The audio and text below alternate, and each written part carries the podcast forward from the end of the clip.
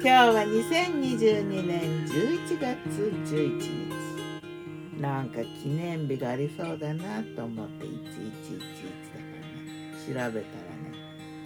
ポッキープリッツの日とかね。長野県のキノコの日。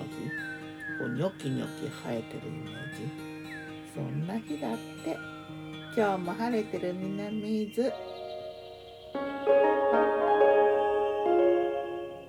昨日の我が家のメニュー。昨日我がメニュー。じゃん昨日はねちょっとねたこ焼き器を出してねたこ焼きのタコがなかったからハムをね切ってねタコの代わりに入れてハム焼き。たまにチーズも入れてね。ハムチーズ焼き。里芋コロッケのネタがねちょっとあのあったからね。それパン粉をまぶしてそれも焼いてちっちゃなこう丸くねたこ焼きのサイズ。里芋コロッケ焼き。あと残った生地にねご飯とネギとチーズとか全部入れてご飯焼き。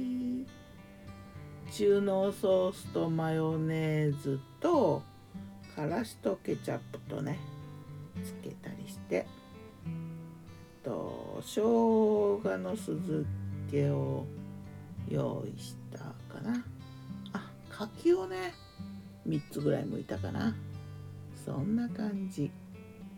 夜はねしいたけと大根のスープ。塩きのことか鶏ミンチとかわかめ卵アスタバも入ったか。あとあ青パパイヤとね柿のツナサラダっていうのを作ったな。パパイヤ買ってきたさ。で柿があったからね。柿とあとツナを入れてね。味付けはねレモンと白だし醤油。なんかナンプラー的なのが合いそうなあれだったんだけどまあ白だし醤油でもいいかということで炊きたてご飯と梅干しと。そんな夕食だ。青パパイヤなかなかね面白い。さて魔女の考察。魔女子今日はね昨日途中までなんか思いついた喫茶店。おっちゃんのところからね。喫茶店っていうとね昭和のイメージかな。名古屋の喫茶店は何といってもモーニングだよね。朝ね開店から大抵ね10時半とか11時ぐらいまでの時間。コーヒーに無料でトーストとか卵とか。店によってはサラダとか茶碗蒸しとかサンドイッチとかタバコを選べるってところもあったな。モーニング戦争とか言ってねお客さん獲得に頑張っていた頃もあるけどね。うん。まあ名古屋の人はなんか朝食喫茶店で食べる人多いかもな。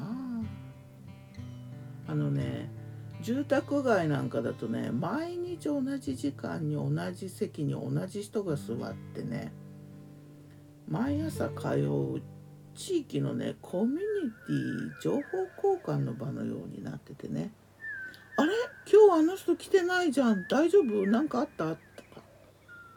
いやああこう旅行に行くって言ってたよってお土産待っててねって言ってたよみたいな会話がねされて家族まで近くないけどもうちょっと他人じゃないみたいなそういう感じの雰囲気がね生まれてるよね。